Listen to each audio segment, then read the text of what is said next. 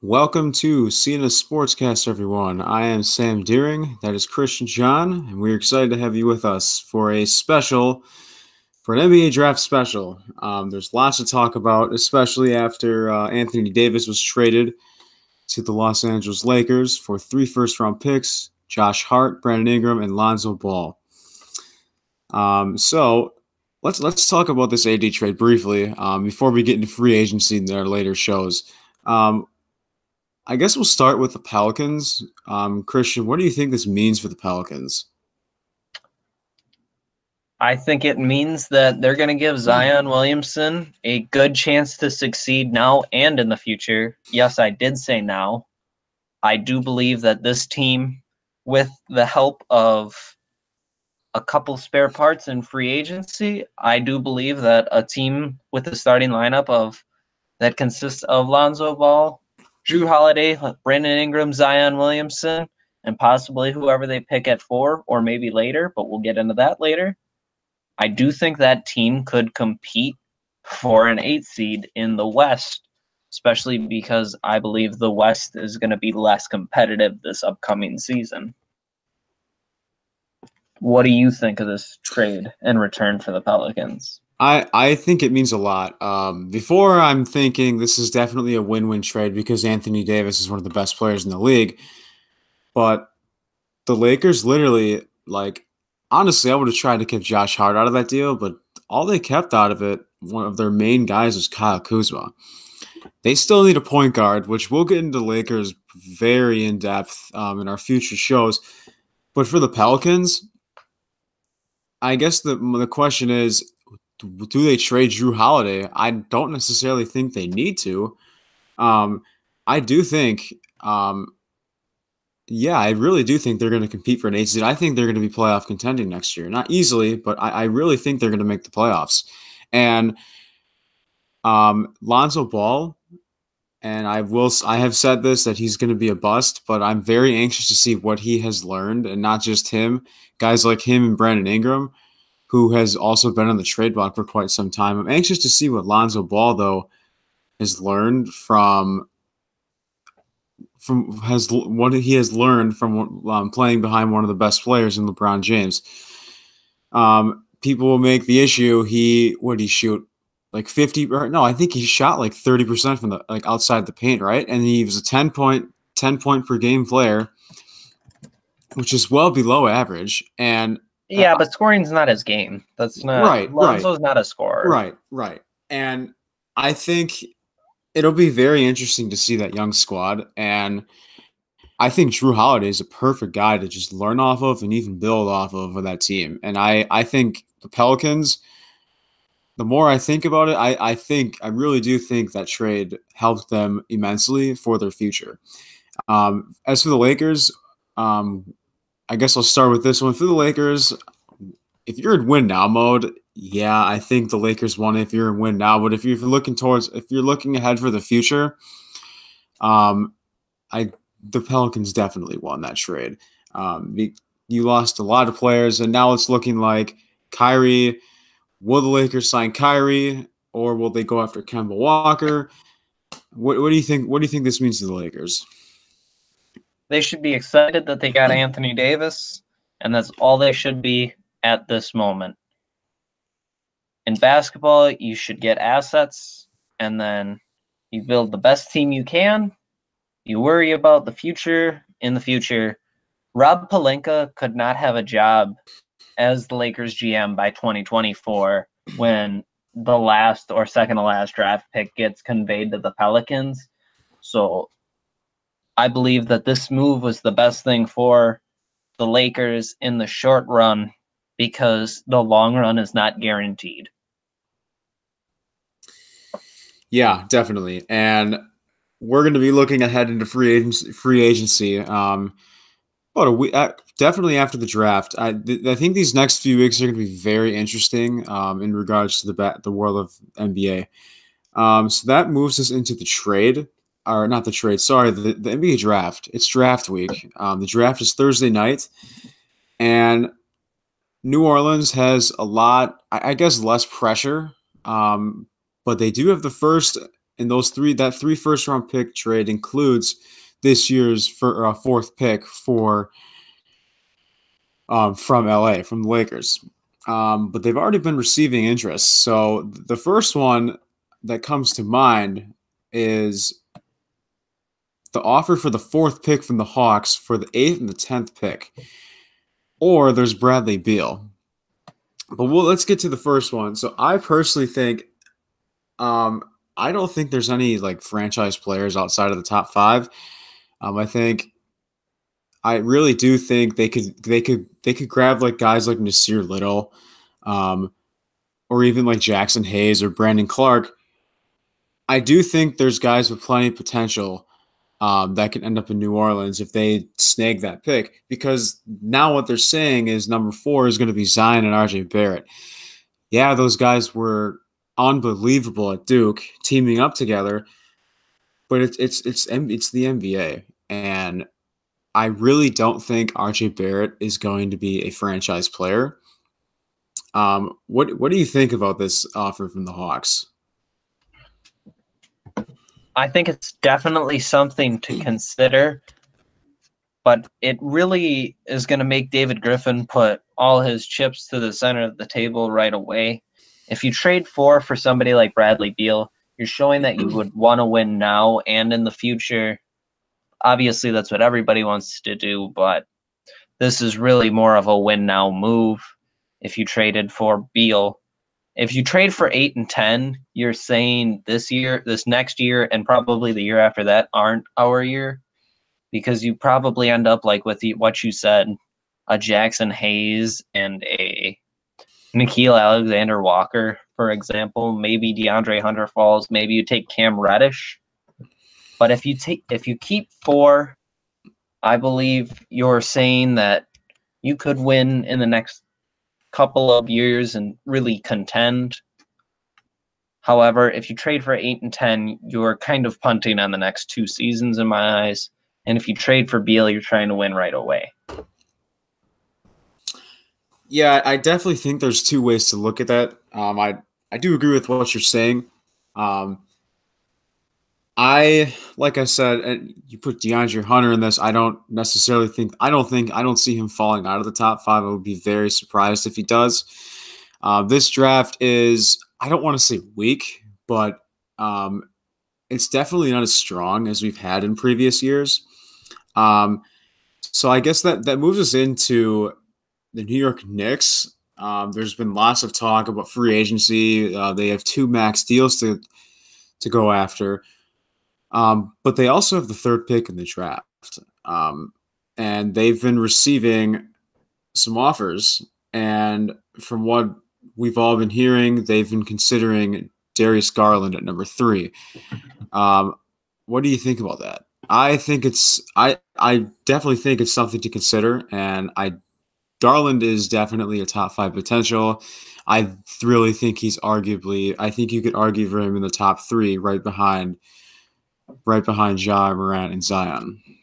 How about you? I love Garland as a scorer. I think he could be Damian Lillard. However, I think passing on RJ Barrett at three is very risky. He seems like more of a sure thing to me. Garland played five games in college before he tore his meniscus at Vanderbilt. so he's more risky in my eyes. However, they might be looking for the splashier guy who is probably Garland because he could be Damian Lillard. If if this happens, New Orleans is going to be sitting there and David Griffin's going to look like an absolute mad scientist for getting Zion and RJ and not having to move up to get RJ Barrett. Yeah, I definitely agree. And Darius Garland has been getting some interest from quite a bit of teams, including the uh, the Boston Celtics, the Bulls, and even the Timberwolves. Um, from actually from the fourth pick, or they're interested. Let me rephrase that. They're interested in the fourth pick to grab Darius Garland, and there's no for sure thing that he could be available. And going back to Nola, if I'm Noah, if I have RJ Barrett or Jarrett Culver available, I'm taking Jarrett Culver. I think Jarrett Culver has the potential to be a franchise player, and I think he can make more. I think he will make more of an impact um, in New Orleans um, than RJ Barrett will. I'm not saying RJ Barrett's going to be a bust. I just don't think he's going to be like amazing or as good as people think he's going to be. Um, but back to Darius Garland. There's quite a bit of teams that are interested in the fourth pick for Garland. Um, I guess of the Bulls, the Celtics, and the um, Timberwolves, um, the the one of the three teams, those three, um, I really think Boston um, stands out to me because Al Horford just opted out of his deal today. Ky- Kyrie Irving is 100% gone. I he's been go- like there if you read the news, he's ghosting the Celtics. He's not talking to them anymore. He like they know he wants out. Um so Al Horford and Kyrie Irving are they're out of the picture.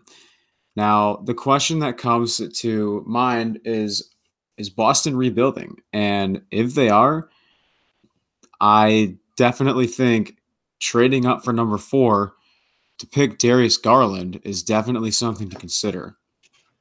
What do you think? I like Garland's fit with Boston, no doubt, because he's a lights out shooter. And hmm. that's a great fit alongside Jaylen Brown and Jayson Tatum, who they can make jumpers, but you don't want to see those guys taking 10 threes a game, either one of them. However, I th- I feel the best fit for him here would be Chicago. And Chicago probably needs him the most out of these three teams. They haven't really had a good point guard since Derrick Rose got hurt.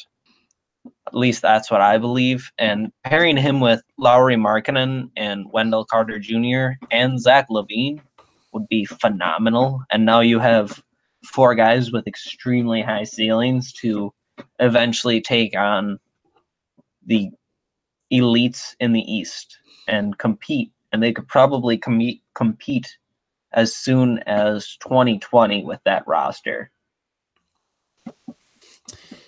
Yeah, um, I do think the Bulls, their front office, um,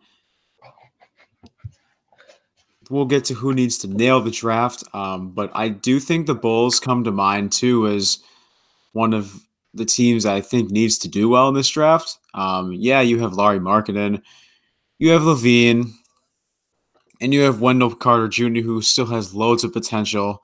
Um, but yeah, I really do Darius Garland, I think, would be a solid fit. But I, why don't we move ahead to who needs to nail this draft since we're both talking about that right away. Um, so I, and just so I don't like repeat myself, I do think Boston is the number one team that comes to mind for me that really needs to nail this draft. Um, basically, the, all the reasons that I said before. They have Kyrie Irving gone and Al Horford's gone, and I honestly think Jaylen Brown or Jayson Tatum could be trade targets. I'm not saying this offseason, but I think they eventually could be. If not this year, maybe the deadline. I I don't think those guys will be on the team, or one of those guys will be gone in the next year. Um, and I think you could get quite a bit of value. Um, I know the Celtics were one of the front runners for Anthony Davis, and they refused to trade Jayson Tatum um, because they believe Jayson Tatum is their franchise player. Which I guess you can make an argument for because his he had an unbelievable rookie year. Um, but he had he had bits of his or bits of his second year. He had a bit of a sophomore slump during the course of the season. Um, but they have three first round picks, and I think they need to use those very wisely. Um, they have I do think they could grab guys like Romeo Langford or even Tyler Herro. Um, even though I don't think either of those guys will be franchise players, I do think if you go to Boston, not necessarily that you're set up for success, but you have other guys to learn off of on guys like Jaylen Brown and Jayson Tatum. Um, what what do you think? Uh, who who needs to nail this draft that comes to mind? um, for you because Boston's definitely number one for me, and I think. I think they're set up for the draft the way they are, the picks that they have. I think they're set up to do very well. It's just a matter of who they pick and if they trade um, one of their picks and for even even grabbing Darius Garland at four. For me, it's Atlanta. They could make this a turbo rebuild with Trae Young and say they get up to four to take whoever they want to take. I'm not sure. I I almost doubt it would be Darius Garland because I feel like it would be RJ Barrett, right? He's a lot like Trae Young in my eyes. Um, and that's begging the question though if RJ Barrett is there at four. That's but true. whatever. That's but. Atlanta has three picks now in the first round with the Taurean Prince mm. Allen Crabbe deal. So I don't assume they're gonna have three rookies in camp, or at least three first round rookies in camp. So I do believe we will see them move up and grab somebody to pair with Trae Young, John Collins, Kevin Huerter. And if they can grab four and they get their quote unquote guy and it works out, this could be a crazy fast rebuild. And this night they could look back at this on Thursday and go, that was really the moment where we stepped on the gas pedal and became contenders. Or they could look back at Thursday night and if things don't go well, they could go, this is the night where we lost everything. So I feel as though this is very important Thursday night for them. You have to, if you have three first round picks in the NBA draft, you have to get something to stick out of it. And that's the spot Atlanta finds themselves in. Yeah, I think there's quite a few teams um, that are definitely a hit or miss for this draft. Uh, they need to do well. And I next week we'll get into this, but free agency, the Knicks really need to uh, step it up. But yes, they do. Yeah, that'll be another thing. We'll get into that though. absolutely, week. yeah. Um, so, um, so let's let's let's talk about Duke. Um, yeah, at Duke, Cam Reddish was the, um, I guess worst player of that. Yeah, third I would, he was the third. Right, right. That's the best. And he Stephen Stephen A was right. Um, he had a bit of a disappointing end of the road towards his turn, like for the mar- for the tournament. Um, he was saying, and I kind of somewhat want to want to agree with him based on the way he played, that he should stay another year. But his stock, I I definitely think he could fall anywhere in this draft. Um, I don't see him falling past fifteen. Um, I would be very surprised if he falls out of the lottery. Um, but I, I definitely think Cam Reddish is raw, and I think he could develop into something special. Um, not saying, not going there and saying he's going to be a franchise guy, but I think he has loads of potential, and I think he has the potential to be something very special. And I think, I think he could develop into a gift. Um, to whatever wherever team he lands. Um, what do you think about Cam Reddish? He is an absolute enigma in this draft. He could be Paul George, or he could be Anthony Bennett. We don't know who, which Cam Reddish is going to show up. If it's the confident Cam Reddish right. that comes in, can nail threes, is extremely athletic. He's just a walking bucket when he wants to be. Or do we get the guy who at times at Duke looked sheltered, couldn't make a jumper? Exactly. And I, I look at Cam Reddish the same way I look at Trae Young in last year's draft. Trae Young to me was a hit or miss guy in that draft. And he turned out he, he turned out to be great. And well, it was one season. Right. I agree. I, I think he's going to be really good, but I think he's going to be good. But I, I still think it was tough to judge even before the draft started that he's going to be hit or miss. Like or whether he was going to be good or not. Because there were times at Oklahoma where he would go lights out. And then there were other games, even where they were playing on ranked teams, where he just didn't show up. Like, where was the Trae Young we saw, like, where was the Trae Young we saw during the upset in the like during the year during the season? Right. And I guess Cam Reddish th- third wheel is a good way to put it. Um, I don't I don't necessarily want to say that he didn't have the spotlight because they gave it all to Zion. um, well, I, that is the truth. That's what. Happened. Yeah, yeah. Um, but you're at Duke for a reason, and you're at Duke because you're recruited as one of the best players in your in your draft class and your uh, recruiting class. So, yeah, I definitely agree. I think he could be. I think he could develop into an all-star player, or he could develop into a mediocre guy that sits in the G League. Um, and I think it'll be interesting. And I don't want to say whoever picks him is a win-win or like a win or a loss. Like he's definitely a hit or miss player, and I don't want to say he's a bust. I think he could develop into something very special. Well, I agree. I mean, not to sound too harsh, but realistically, Cam Reddish could be the reason why guys in front offices get fired, either because he falls to like 10 and front offices in front of him take a guy like Doumbouya out of France and he doesn't end up working out and Cam Reddish is Paul George. But also if a team like the Cavs can't pass on his potential and take him at five and he ends up not being very good, he could cost some guys some jobs, which is kind of scary. And I'm really rooting for Cam Reddish that that doesn't happen to him. Absolutely, yeah. And I think that's the reason why he's been fluctuating so much um, throughout this first round. Um, it'll be very interesting come Thursday.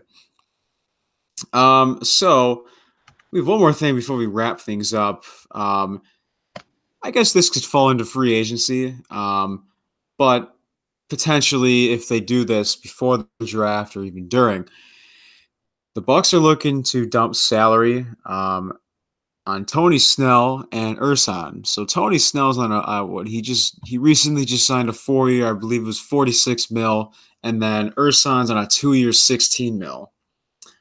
Um, so I guess of those players, I would rather get rid of Tony Snell, um, seeing as I think Ersan's been tossed around quite a bit, and obviously there's a reason for that.